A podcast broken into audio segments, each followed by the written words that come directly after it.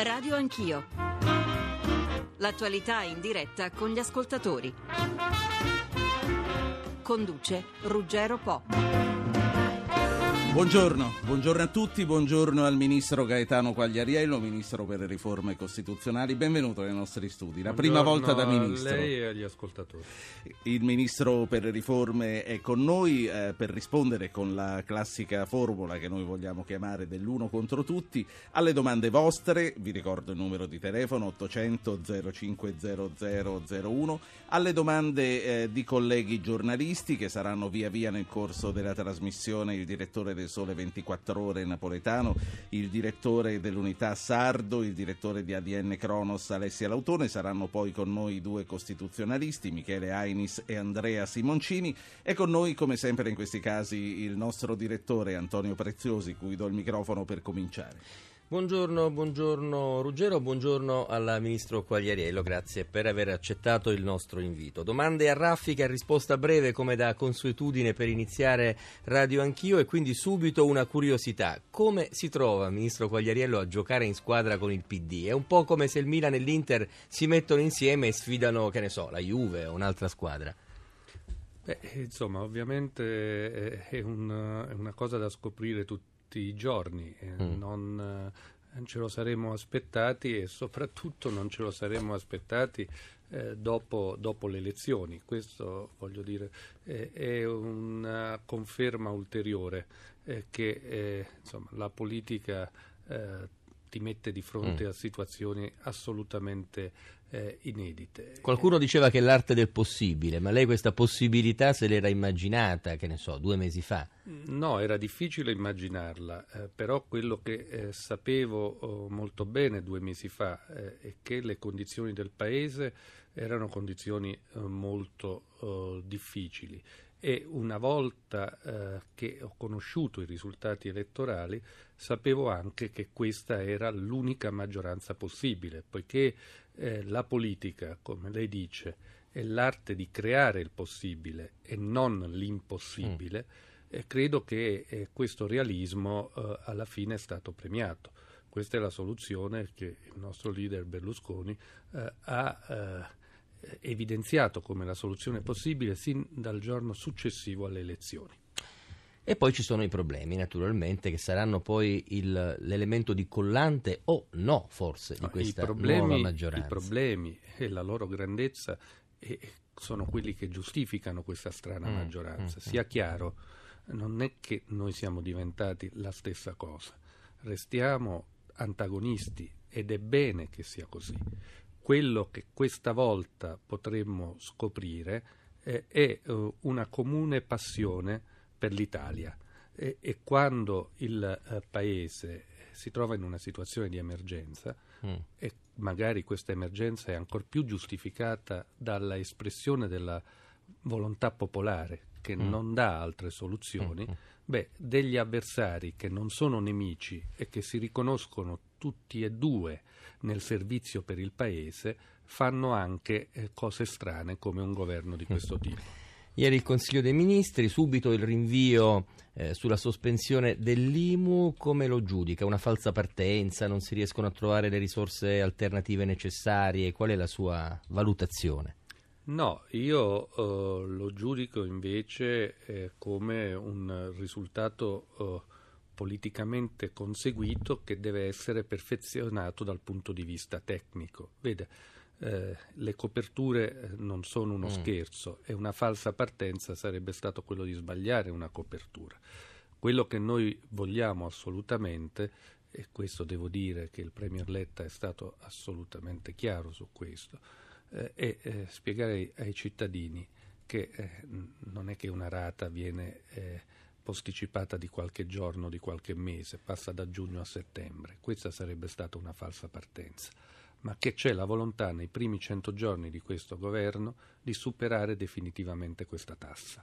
Eh, e ovviamente spostando tecnicamente. Se posso, se posso, fare una sintesi giornalistica, quindi non una falsa partenza, ma un rinvio della partenza per verificare la praticabilità del campo. Sì, però è stata, è stato ribadita uh, la scelta politica, politica, la scelta politica di uh, superare l'IMU, e di mettere mano agli ammortizzatori sociali non è più messa in dubbio, quindi non è stato un consiglio dei ministri inutile.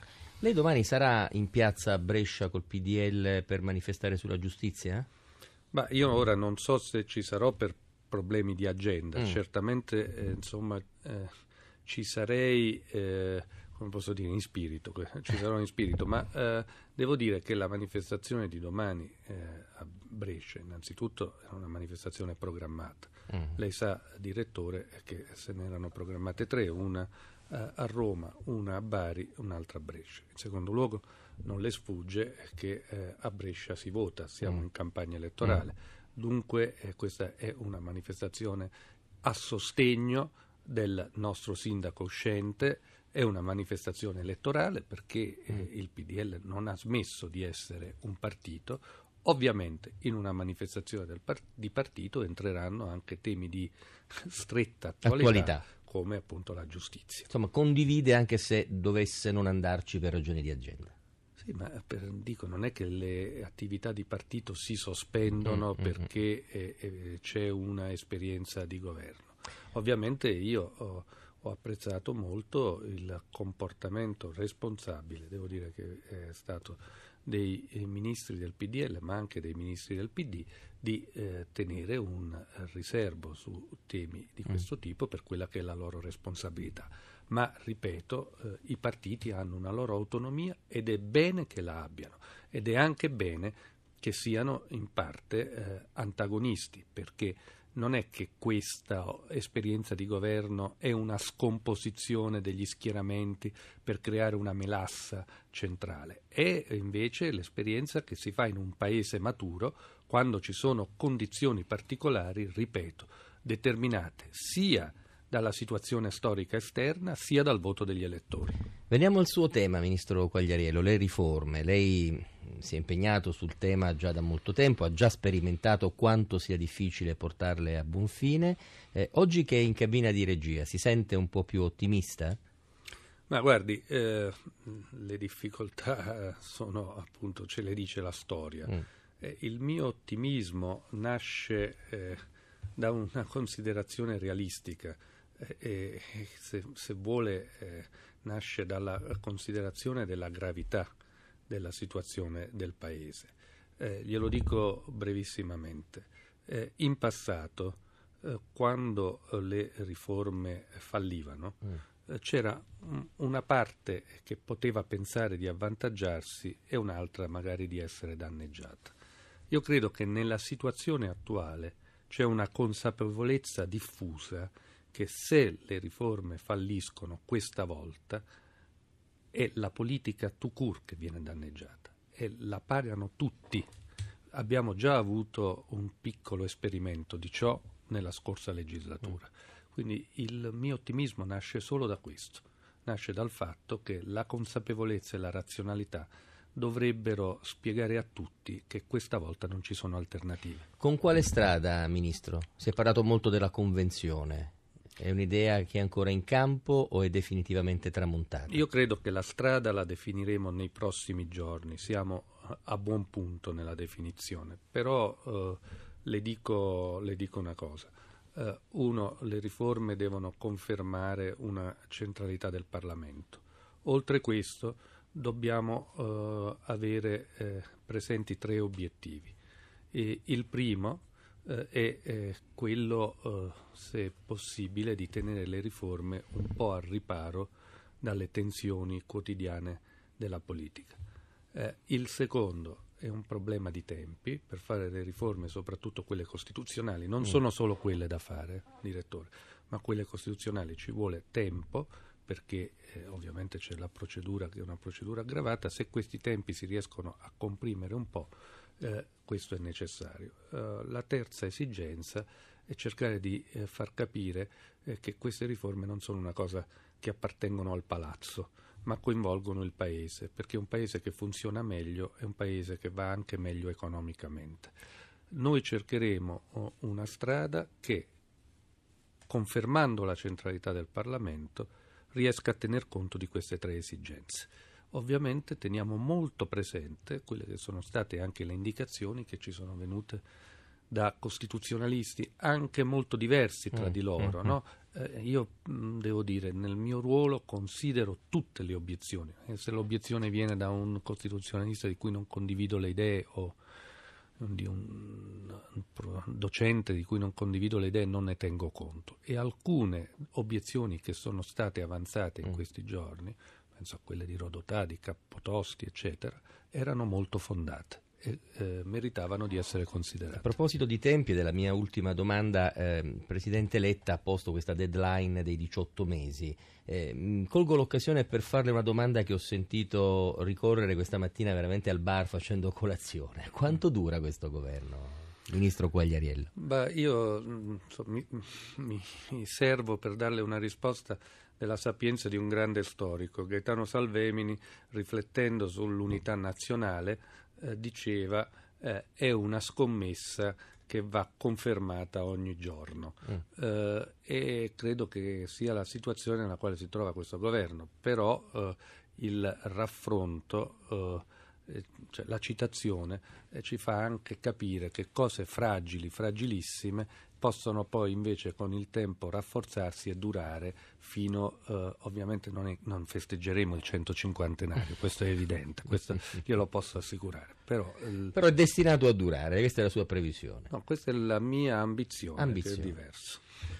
Mi- Ministro, eh, ehm, cominciando dalla- da questa esperienza di governo che eh, ha avuto l'avvio ieri sera con questo Consiglio dei Ministri, lei ha detto in successione non ce lo saremmo aspettati, poi ha detto già dal primo giorno dopo le elezioni sapevamo che questa era eh, l'unica strada percorribile. Sono passati 60 giorni, tempo colpevolmente perso. Beh sì, perché credo che eh, insomma, altri hanno seguito strade meno realistiche.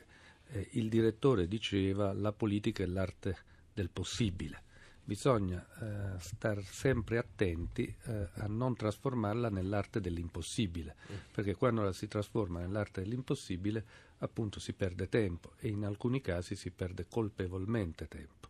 Quindi poi dopodiché si è tornati su un binario di consapevolezza e devo dire che eh, non è stata un'operazione facile per chi l'ha dovuta fare, eh, i nostri antagonisti, ma eh, alla fine non solo la realtà si impone, ma credo anche che in questo caso eh, sono state le condizioni del Paese che hanno preso il sopravvento e giustamente su uh, invece Sì. la ricerca di una strada politica che era sempre più sbarrata. Citando Salvemini, lei ha detto una scommessa che dovremo verificare ogni giorno. Eh, il direttore eh, le ha chiesto se sarà a Brescia, eh, lei ha detto ci sarà nello spirito, sicuramente No. fisicamente sarà nel convento di Spineto domenica prossima. Questa sarà una prima verifica della scommessa, volevo dire.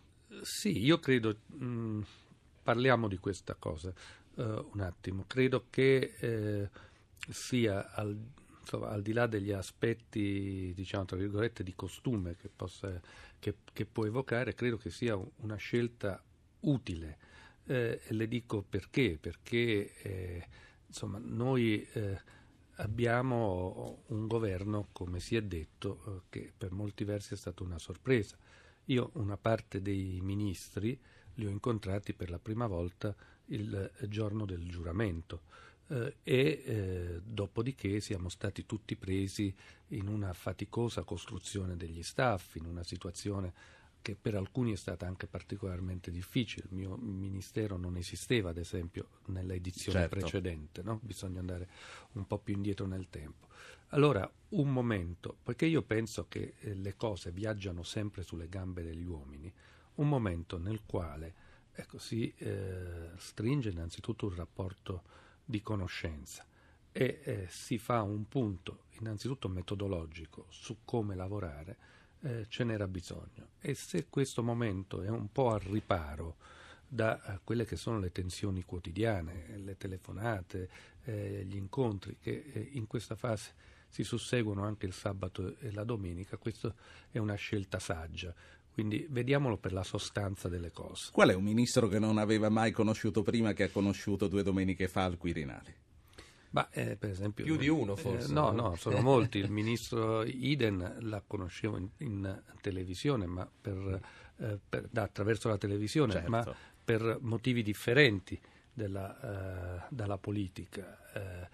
E, e, e, e, devo dire, appunto, ne potrei fare uh, sindaco Zanonato, lo conoscevo di nome, ma non avevamo mai avuto eh, il piacere di, di, stringerci la mano, eh, così come il sindaco del Rio. Ecco, insomma, gliene posso fare anche tanti certo. altri. No? E questa credo sia la condizione, questo è il problema, non è la mia condizione mia, è la condizione di tutti. Eh, forse certo. persino del Premier Letta. Allora, facciamo uscire il microfono da questo studio, andiamo alla, all'agenzia ADN Kronos dove c'è il direttore Alessia Lautone. Lautone, buongiorno. Buongiorno a voi. Buongiorno, buongiorno direttore. Direttore, ti dispiace se do la parola prima a un ascoltatore? Che, Assolutamente. Che è Alessandro di Roma. Buongiorno Alessandro. Buongiorno Ruggero, buongiorno Ministro. Sbaglio è stato lei l'altro giorno a parlare dei senatori a vita col Presidente del Senato Grasso? Sì, sono stato io, non immaginavo che avrei avuto una simile reazione. Vada, vada Alessandro. Eh, io sarò più prudente, Alessandro. Senta, signor Ministro, le volevo chiedere, proprio tornando all'intervista del Presidente Grasso, mh, mm, martedì scorso il Presidente Grasso ha detto che secondo lui la priorità delle priorità è la, è la nuova legge elettorale. Io le chiedo invece, mh, mm, tra, secondo lei non crede invece che una cosa su cui invece siete tutti d'accordo, alias la riforma del bicameralismo e quindi l'eliminazione del doppio voto di fiducia, potrebbe essere, a partire ovviamente dalla prossima legislatura, stabilita a parte fin da subito da voi in Parlamento, questo e rimandare invece a una legge più complessiva, la riforma, successiva alla riforma generale della scrittura dello Stato. Questo non potrebbe sgravare il governo dal rischio di una campagna elettorale permanente faccia, in sottotraccia e quindi mh, consentire di dedicarsi alle emergenze del Paese e rimandare sì. le questioni generali. Grazie Alessandro. È bravo Alessandro. Che mestiere, che mestiere fa Alessandro lei?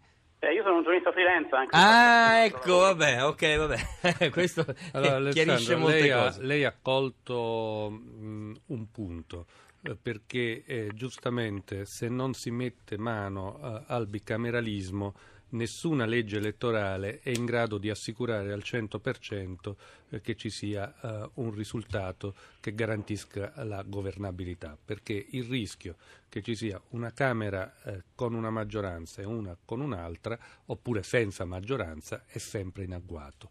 Detto questo, eh, tenga conto Alessandro che ci sono tre capitoli eh, che tra le altre cose lasciarono eh, aperti consi- eh, consapevolmente i nostri padri costituenti, che sono forma di Stato, forma di governo e bicameralismo, che si tengono insieme. È difficile trattarne uno senza metter mano anche agli altri.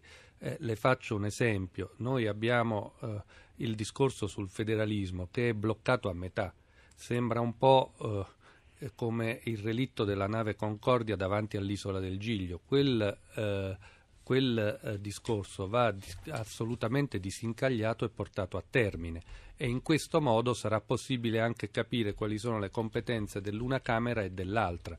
Senza questo eh, lavoro prioritario o, o, sì. o, contemporaneo è difficile. Quindi eh, non c'è dubbio che noi dobbiamo mettere subito mano a questi tre capitoli. Eh, io il discorso diciamo, sulla riforma della seconda parte della Costituzione lo limiterei, eh, ma lo limiterei in questo modo, a quelle cose cioè che si tengono insieme e dalle quali deriva poi la legge elettorale, perché come il, suo discorso fa intendere, lei ha compreso perfettamente che la legge elettorale è un po' come le intendenze di Napoleone, seguono l'architettura dello Stato e non la precedono. Uno dei problemi della storia d'Italia è che abbiamo sempre caricato sulle spalle della legge elettorale un peso troppo gravoso, che la legge elettorale da sola non riesce a sopportare. Alessia Lautone, ADN Cronos. Sì, mi aggancio qui, eh, seguono l'architettura dello Stato e non la precedono. Ministro, lei ha mostrato ottimismo sul futuro di questo governo, ma non c'è dubbio eh, che camminate sul filo e se salta il banco si torna a votare con il porcellum. Questo volevo chiederle, anche Letta ha detto che eh, forse sarebbe un bene eh, tornare intanto al Mattarellum. Lei in parte ha già risposto, ma volevo um, una specifica risposta sul ritorno al Mattarellum e poi lei è stato eh, un po' vago sulla convenzione, ha detto che ancora dovete decidere, però le obiezioni di Capotosti e di Rodotà di cui parlava prima, eh, loro avevano avanzato dubbi proprio sulla costituzionalità della, sulla composizione della convenzione. Quindi volevo eh, sapere da lei se questa convenzione eh, sarà archiviata definitivamente, se pensate a una bicamerale. Allora, eh, parto da qui. I dubbi di Capotosti e Rodotà sono dubbi non solo legittimi ma fondati.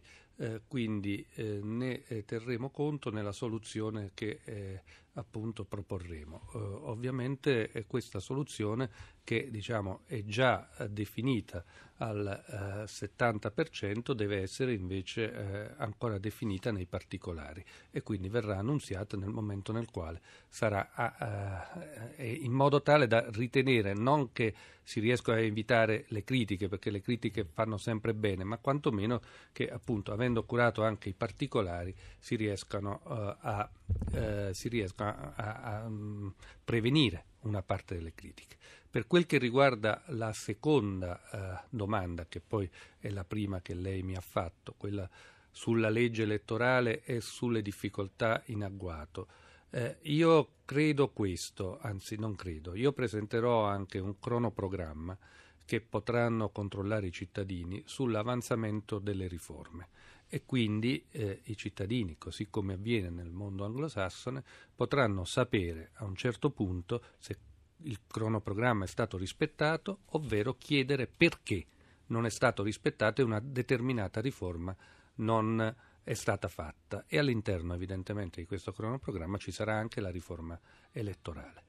Farla prima vuol dire rinunziare ad un'ambizione, cioè quello di fare una riforma che abbia una sua organicità perché è evidente, e lei questo me lo insegna, che se noi decidiamo di andare verso Parigi c'è una legge elettorale che è più idonea a questo fine, se noi andiamo verso Londra c'è una legge elettorale che è, è differente eh, da quella sì. che noi adotteremo nella prima circostanza.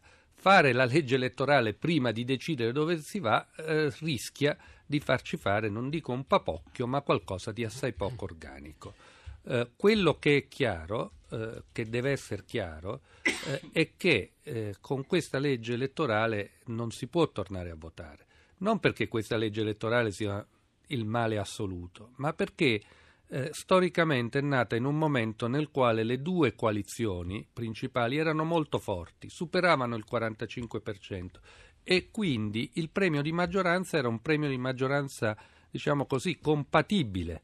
Eh, oggi eh, invece eh, le coalizioni sono intorno al 30% e quindi questa legge elettorale diventa una sorta di lascio raddoppia, certo. con il rischio che chi eh, raddoppia poi non ha la forza politica e la legittimità per gestire il numero di parlamentari che conquista ecco. e che quindi quel premio di maggioranza diventa una specie di legge del contrappasso, come un po' è accaduto al PD e ce ne siamo accorti durante i giorni delle votazioni per il Presidente della Repubblica. Le dico un'altra cosa, la legge elettorale, con questo chiudo, non è una legge costituzionale, quindi è anche una legge che si può fare molto in fretta in una situazione di emergenza. Se ci accorgiamo che la situazione non dura, mettiamo mano, ovviamente con celerità, a questo capitolo, ma farlo da ora vuol dire eh, o dare per scontato che la situazione non dura, e ho detto la mia ambizione sì. è diversa, oppure rinunziare a quello che invece questa volta si deve veramente fare, dicendo, una riforma organica. Dicendo che si può fare molto in fretta, uh, denuncia in un qualche modo che non si è voluta fare nell'ultima legislatura, perché il tempo ce n'era e ce n'era tanto. No, eh, ma mi scusi, eh, che dubbio c'è su questo? E i partiti infatti questa cosa l'hanno pagata. Ora poi si dovrebbe scendere nel quadro delle responsabilità, certo. perché non uh, ci sono state, come al solito, volontà differenti. Ma che dubbio c'è che non si è voluta fare? Bene. Mi sembra che su questo eh, anche le parole del capo dello Stato eh, al momento del eh, giuramento in Parlamento sono state assolutamente chiare della verità storica. Allora, lei eh, poco fa ha detto e ha rivendicato la centralità del Parlamento nel cammino delle riforme, vedo che l'agenzia ANSA già ha rilanciato questa sua dichiarazione, ha detto avvalendoci anche delle opinioni dei grandi costituzionalisti. Noi questa mattina alterniamo alle voci dei direttori della carta stampata e delle agenzie di stampa quelle dei costituzionalisti. Saluto per questo Michele Ainis, costituzionalista. Professore, buongiorno buongiorno. Buondì, buongiorno. buongiorno. professore. Che cosa si aspetta da questo governo che, come ci ricordava il ministro, ha, ha reistituito un ministero ad hoc per le riforme? Ma ehm, già nelle dichiarazioni del Presidente Letta la stessa durata e la stessa sopravvivenza del governo è stata collegata al compimento di una missione che consiste nel dotare di un aggiornamento insomma, di riforme il nostro Paese. Ora se eh, non incorrono il reato di abuso e di domande, di abuso di domande ne avrei no, soltanto due molto rapide al Ministro. La prima sulla legge elettorale di cui si parlava poc'anzi, non è per mettere in dubbio la volontà eh, politica di mh, sostituire questa brutta legge elettorale che abbiamo in circolo però ecco, di promesse ne abbiamo piene le tasche. Allora la domanda, perché la scorsa legislatura ci ha eh, dire, ammaestrato sulla scarsa affidabilità delle promesse sulla legge elettorale.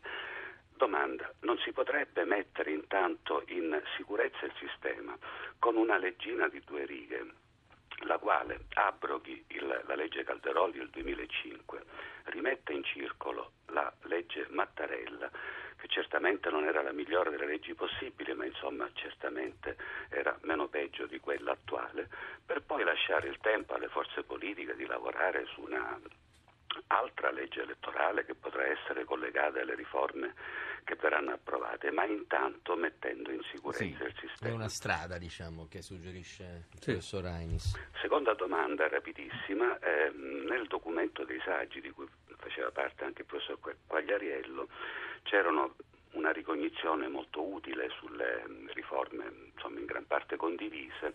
Io ho trovato però eh, che sia stata povera di, ehm, dire, di elementi su un, su un eh, tema che credo sia molto sentito, cioè il rafforzamento di strumenti di decisione eh, diretta, senza delega da parte dei cittadini.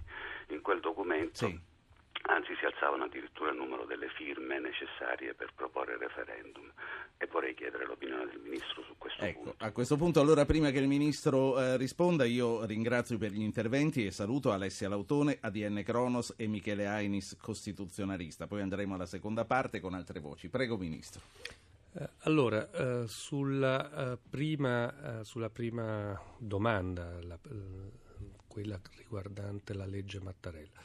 Eh, vede professore, eh, noi abbiamo un problema che ehm, fino ad ora eh, non si è riuscito a fare una riforma costituzionale all'interno di una legislatura. Lei propone come soluzione quella di farne addirittura due, cioè di farne una provvisoria e, e una definitiva ed è un suggerimento che può anche essere preso eh, in considerazione. Però eh, mettiamoci d'accordo su una cosa e, e credo che eh, lei su questo mi potrà dare ragione. Uno dei difetti della eh, storia del nostro Paese, che unisce addirittura la stagione liberale con la stagione repubblicana, è l'idea che cambiando eh, la legge elettorale eh, si possa fare una riforma della politica e si possa fare anche una riforma della forma di governo. È un vizio antico coloro i quali volevano far fuori il giolittismo e Giolitti pensavano di dover cambiare la legge a doppio turno che c'era, il maggioritario a doppio turno, si votava un po' come si votava oggi con i sindaci, eh, perché questo avrebbe eh, comportato appunto la fine di quel eh, sistema. Poi si sono accorti che non è così.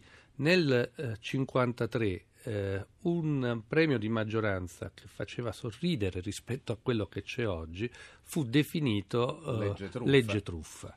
Eh, e successivamente noi pensavamo di moralizzare il sistema levando le preferenze eh, e eh, molti di quelli che pensavano questo sono stati gli stessi che eh, ultimamente pensano di poter eh, riformare il sistema reintroducendo le preferenze. Ecco, voglio dire, sulla legge elettorale eh, si è detto tutto il contrario di tutto. La soluzione che il professor Ainis evidenzia ha un pregio, che è una soluzione molto semplice da adottare. Come lui stesso ha detto, due righe. Allora, quello eh, che eh, propongo è un compromesso. Vediamo se le riforme partono. E questo lo capiamo subito. In politica, se la maionese prende o meno, lo si capisce eh, abbastanza, abbastanza, presto. Se parte la riforma della forma di governo e quindi c'è la possibilità di fare eh, qualcosa che abbia una sua organicità, beh, allora la legge elettorale iscriviamola in quel quadro finalmente, cercando così di ovviare a quello che è stato un vizio antico della storia d'Italia. In caso contrario, seconda domanda, eh, credo che avrebbe bisogno di una risposta molto profonda, ma la mh, osservazione del professore nel suo fondamento io la condivido. Cioè noi siamo in una situazione nella quale di fatto la democrazia rappresentativa rischia di essere eh, abrogata di fatto, perché nel momento nel quale eh, il rappresentante si sente più legato a Facebook o a Twitter che al proprio partito, manca quello spazio diciamo, di sedimentazione delle decisioni sulle quali, sul, che è il tempo politico che giustifica la democrazia rappresentativa. Per far questo, per, se si tiene conto di questa situazione, non ci si può però trincerare nel passato. È necessario trovare delle soluzioni che consentano una espressione maggiore della democrazia diretta certo. e che la rendano compatibile con la democrazia rappresentativa. In questo senso si può pensare alle leggi di iniziativa popolare, alle consultazioni pubbliche, a una diversa eh, norma- e più ampia normativa sul referendum. Solo un'ultima osservazione. In alcuni casi alzare il numero delle firme, come per il referendum o per la legge elettorale, non vuol dire rendere più difficile l'utilizzo di uno strumento, ma può anche voler dire, se viene fatta bene questa operazione, dargli più forza e più legittimità. Se per esempio una legge di iniziativa popolare ha un numero di firme maggiore, ma ci sono dei meccanismi per cui il Parlamento è obbligato a discuterla piuttosto che chiuderla in un cassetto, ci guadagnano tutti, innanzitutto chi firma quella legge. Pubblicità, poi torniamo con gli altri interlocutori. Eccoci qui, pronti per ricominciare. Il ministro Gaetano Quagliariello, ministro per le riforme, è con noi, con gli ascoltatori, con i direttori di giornale, con i costituzionalisti. Eh, gli ascoltatori, prego Andrea da Nizza Monferrato. Andrea, buongiorno. Eh, buongiorno Ruggero, a lei e ai suoi ospiti. Io Prego. volevo fare una considerazione magari ingenua, però par- parlano di modificare la Costituzione, ma secondo me dovrebbero essere applicati i primi quattro articoli della Costituzione, che sono centrati sul lavoro, sulla solidarietà politica, sociale e economica, sulle pari dignità sociali e di uguaglianza davanti alla legge. Secondo me applicando questi principi fondamentali si può ridare speranza agli italiani, perché da qualche mese si sente parlare solo di finanza, di banche malate, austerità, rigore, eccetera, mentre dell'uomo con le sue speranze, le ambizioni, le emozioni, i diritti non se ne parla più. Secondo me è diventato uno strumento solo solo per sì. far girare il volano dell'economia. La ringrazio. Signor Andrea, grazie a lei, sono contento che è stato sintetico, chiedo sintesi a tutti, il nostro ospite compreso, di qui alla fine abbiamo 20 minuti e speriamo di usarli al meglio. Prego Ministro. No, brevemente, questo è il motivo per il quale si parla della riforma della seconda parte della Costituzione. Lo spirito della prima, eh, al di là appunto della eh, del fatto che alcune norme insomma, sono un, po' invecchiate, ma invece lo spirito che è stato riassunto dal nostro ascoltatore rimane eh, assolutamente una eh, delle cose che ci deve guidare nel nostro lavoro quotidiano e non c'è dubbio che le priorità di questo governo sono eh, l'economia e il lavoro. Eh, tirar fuori l'Italia da una situazione di recessione.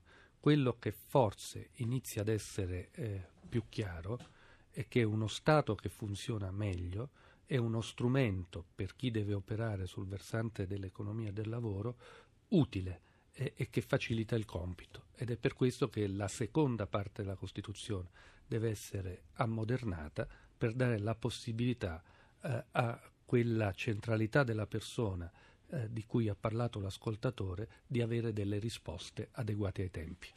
Il Sole 24 Ore, Roberto Napoletano, direttore, buongiorno. Voi. Buongiorno direttore. Prego. Ma no, mi sembra che sia... Io ho apprezzato molto le parole eh, del radioascoltatore, quindi eh, anche questo, soprattutto mi ha colpito questo riferimento eh, diciamo alla persona perché coglie eh, la difficoltà più grave del momento, cioè che è quella del lavoro, che è quella della dignità di troppe persone messe in discussione dalla crisi attuale e, e questo diciamo la vera ragione fondante di questo governo che però proprio per questo deve dimostrare deve dimostrare di avere la coesione e le forze necessarie per dare le risposte giuste. Eh, ovviamente nessuno può pretendere che dalla sera alla mattina si risolvano problemi di così lunga portata, sì. però è decisivo recuperare eh, una capacità esecutiva, nel senso che mi sembra che si sono dette cose importanti in questa fase iniziale da parte del nuovo Presidente del Consiglio, ad esempio il rinvio delle decisioni di ieri eh, sull'IMO non depone assolutamente eh, a favore. Tra l'altro proprio oggi il tuo giornale direttore dedica un grande speciale al, all'IMU sotto la lente città per città. No, noi soprattutto diciamo, cerchiamo di informare eh, con, con, uno, con, lo spirito tipico del giornale, che è uno spirito di servizio di un consulente, perché al di là certo. di quelli che sono i propositi mm. politici poi le cose vanno avanti, cioè eh, 17 giugno le imprese devono pagare l'IMU su fabbricati che aumentano in maniera vertiginosa. Infatti. Siamo andati a vedere comune per comune, lo spieghiamo oggi nel, perché tutti possono farsi i loro conti e si nota come un certo. comune su quattro aumenta sempre. Direttore, c'è una domanda che vogliamo fare al Ministro delle Riforme. Pur essendo effettivamente il problema del lavoro prioritario, dell'economia prioritaria, eh, io condivido quello che diceva prima il Ministro Quagliarello che mettere a posto lo Stato per restituire eh, condizioni di efficienza è certamente importante, però io dico tutti questi segnali eh, dire, di, eh, diciamo di polemica politica, ma è molto oltre, perché quello, c'è la vicenda giudiziaria che tocca Berlusconi, manifestazione eh, sabato, abbiamo visto quello che è accaduto con le commissioni parlamentari. Allora io chiedo onestamente al Ministro Quagliariello se crede che ci sono oggi eh, le condizioni in Parlamento, al di là del sostegno indispensabile per definire quei provvedimenti fondamentali per l'economia, per sì. fare dei passi avanti davvero sul tema delle riforme istituzionali a partire dallo Stato, ma soprattutto a partire anche dalla capacità, dalla possibilità di restituire eh, ai cittadini elettori la possibilità almeno di scegliere i loro rappresentanti. Direttore Napoletano, grazie. Ah, io ripeto uh, quello che ho detto, credo che queste eh, condizioni ci siano perché, eh, direttore, come il suo giornale eh, ci dice eh, con molta chiarezza, devo dire da molto tempo, non abbiamo alternative. Cioè, se eh, non vogliamo far perdere definitivamente alla politica la sua legittimità e all'attuale classe politica la sua reputazione, questa volta le riforme si devono fare. D'altra parte, eh, direttore, lei eh, sa che questo è un esperimento storico.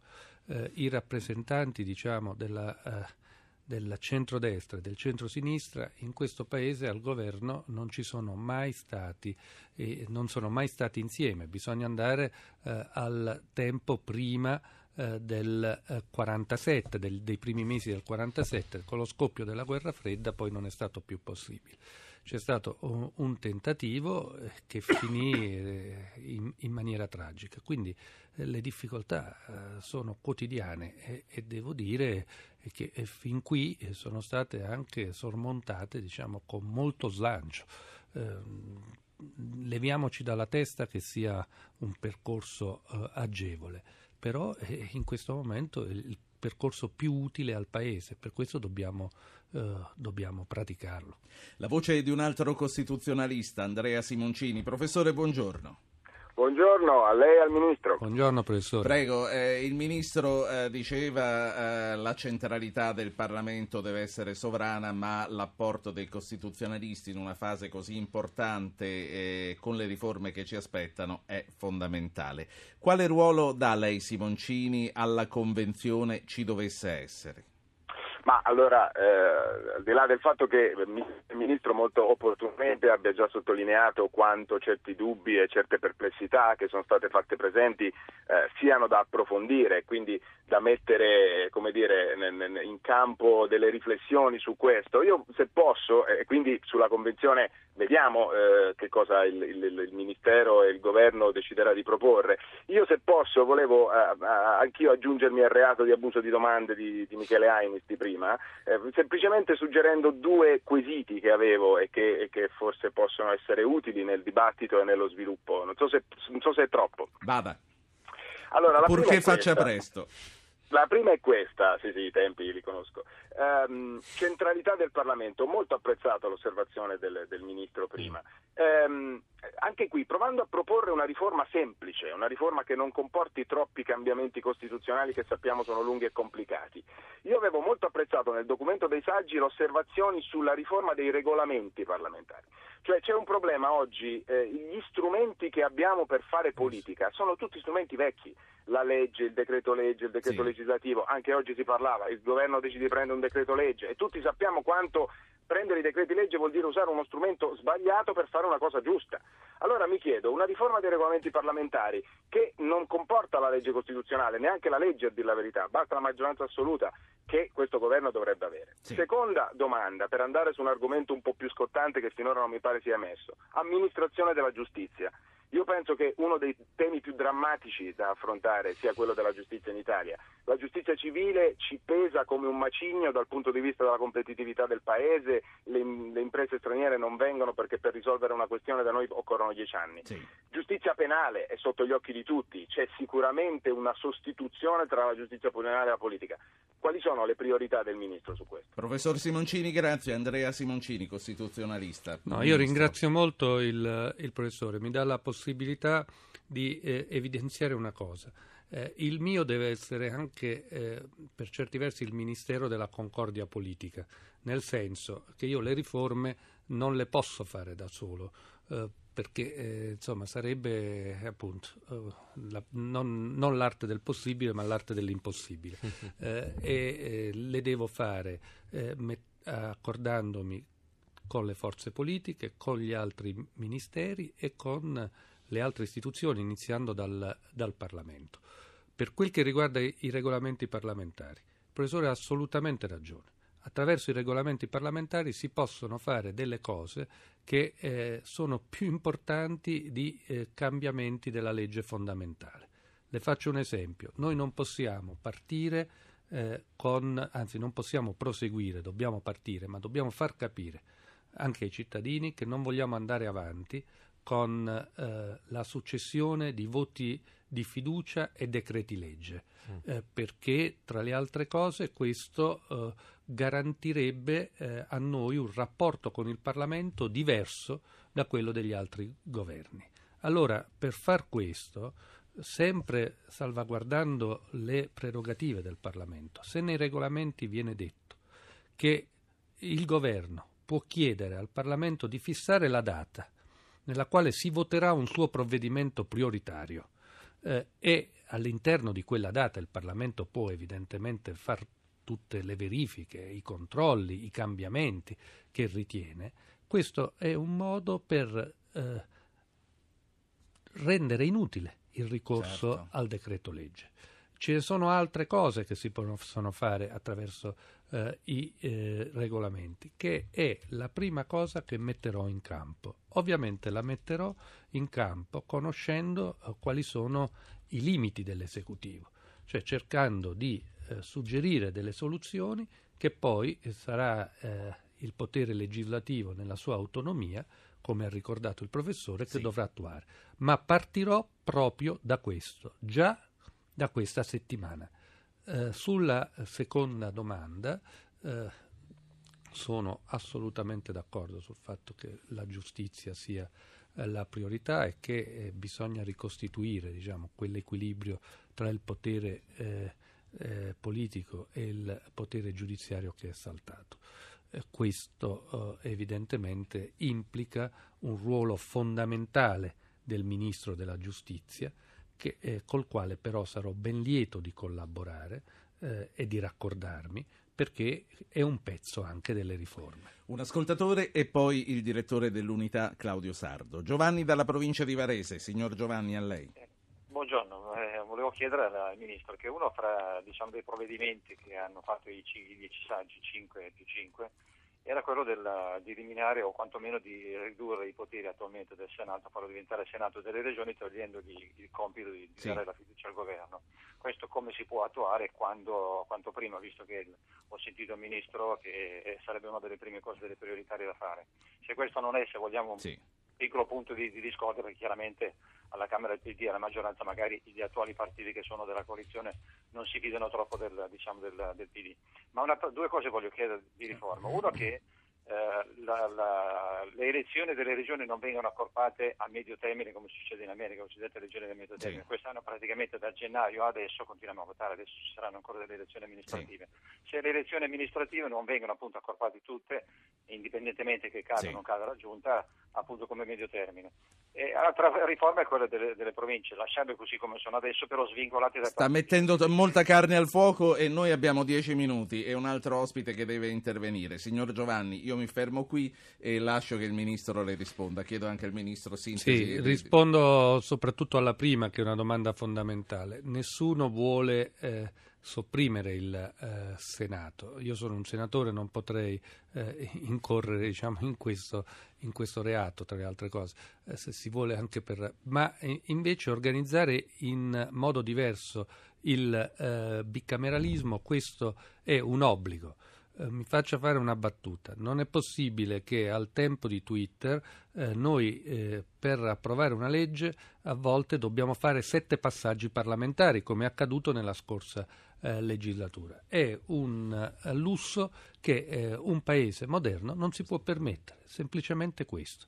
Allora qual è il problema? Una possibile strada è che ci sia una Camera dei rappresentanti della sovranità del popolo che eh, sia composta dalla metà degli attuali rappresentanti della sovranità del popolo. Quindi in questa Camera ci andranno deputati e senatori eh, e eh, risponderanno appunto al popolo e saranno legati al governo da un rapporto di fiducia.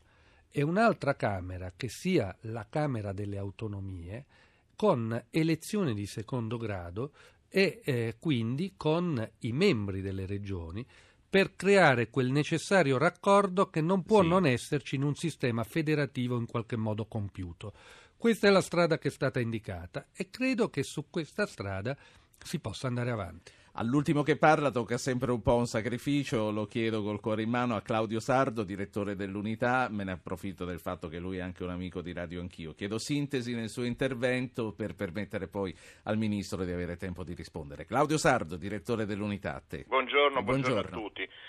La vostra è stata una bellissima discussione che ho sentito e nella quale poi sono entrate ovviamente anche le priorità del Paese, le domande politiche più importanti perché certamente il lavoro e lo sviluppo è la condizione principale, l'emergenza vera, il campo di prova, la ragione di esistenza di questo governo. È entrato anche il tema della prossima manifestazione del PDL a, a Brescia che insomma, lascia molto inquieti perché sembra una manifestazione contro la magistratura questo dà l'idea di quanto sia difficile questo rapporto che io non vedo di pacificazione, ma magari un, rapporto, una, un governo di servizio al Paese se veramente riuscirà a darlo. Io vorrei porre una questione arena, un punto su cui si sono arenate le riforme in passato. Bisogna sciogliere un nodo pre- preliminare. La seconda parte della Costituzione va riscritta nel senso di un sistema semipresidenziale o nel senso di un sistema parlamentare rafforzato. Questa è, un, è, una questione preliminare che mi auguro che, che, chi lavora alle riforme sciolga in modo chiaro, perché l'errore del passato è stato sì. quello di decidere una strada e poi fare sempre una sorta di sintesi ed è venuto sempre fuori qualcosa di mostruoso. Io, io, sono un sostenitore del sistema parlamentare rafforzato, però siccome non ritengo il sistema semipresidenziale una cosa antidemocratica, mi augurerei che ci fosse un luogo, un punto iniziale in cui si faccia una scelta netta, o si prende una strada o l'altra. Non vorrei che poi prendiamo una strada per parlamentare sì. e la facciamo un po' presidenziale, oppure facciamo una cosa, un sistema semipresidenziale e poi alla fine però ci sono dei correttivi, il sistema bicamerale poi alla fine viene reintrodotto una sorta di quasi paritario e, non, sì. e andiamo verso Direttore. una paralisi ho finito. Ah, perché fra tre minuti parte la sigla, non dico altro. Prego, Ministro. Ma eh, la risposta è molto semplice e anche molto concisa. Sono perfettamente d'accordo con eh, il direttore Sardo. Quella è la scelta da fare prima. Anche, e questo intervento del direttore Sardo mi consente anche di spiegare meglio perché dico che il sistema elettorale deve essere in qualche modo oh, coordinato con questa scelta prioritaria perché il direttore ci dice o andiamo a Parigi o andiamo a Londra e le persone serie hanno una preferenza, anche diciamo contingente, tenendo conto dei tempi storici, eccetera, ma sanno che eh, si può andare sia a Parigi che a Londra, A Berlino basta no, eh. che non si vada mm, a metà strada. Eh, eh, quando dico Londra è perché mi riferisco a quella forma del- di governo di gabinetto che poi nella sua essenza può essere anche un po' modificato, ma che è un classico. Cioè, Certo. i, i due classici che abbiamo, diciamo, uno si rifà al libro di Bejot e l'altro si rifà alla, alla Quinta Repubblica. Questi sono i due capisaldi che dobbiamo tenere presenti. Faccio anch'io una domanda finale al ministro Quagliariello, ricollegandomi peraltro a quello che argomentava il collega Claudio Sardo, perché a furia di cercare la strada si corre il rischio di non trovare la meta, no? È stato già visto nel passato questo percorso. Allora, ministro, se lei dovesse scommettere, cosa è convinto di poter fare subito? Ma io penso di poter subito cambiare, i- cioè aiutare Mm. eh, a cambiare i regolamenti parlamentari. Su questo è stato fatto un grande lavoro di scavo la scorsa legislatura col collega Zanda, dobbiamo recuperarlo, lì veramente appunto abbiamo soluzioni mature e importanti che determinerebbero una specie di rivoluzione parlamentare.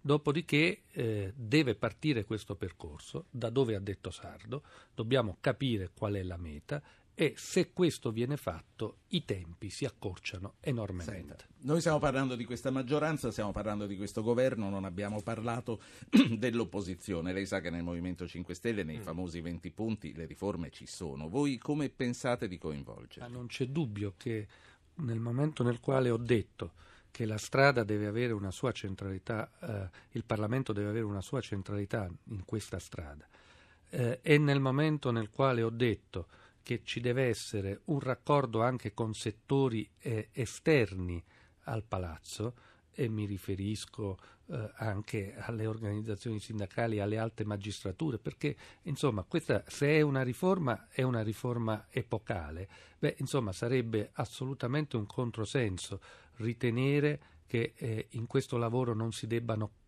eh, cercare di eh, prendere i contributi anche che vengono dalle attuali forze di opposizione. Quindi noi chiederemo il loro coinvolgimento. Se questo non ci sarà, sarà una libera scelta, ma non c'è dubbio che per quel che ci riguarda c'è la massima intenzione di aprire eh, il tavolo della discussione e delle possibili soluzioni anche a loro. D'altra parte, sulla Convenzione abbiamo già dimostrato di accogliere suggerimenti che vengono da tutte le parti. È stato un bel confronto di ampio respiro, io ringrazio davvero sentitamente tutti gli interlocutori che sono intervenuti, gli ascoltatori, i giornalisti, i direttori di giornale, i costituzionalisti. Qui finisce l'incontro col Ministro delle Riforme Gaetano Quagliariello. Grazie davvero per essere stato in diretta con noi. Grazie a voi e agli Radio Uno.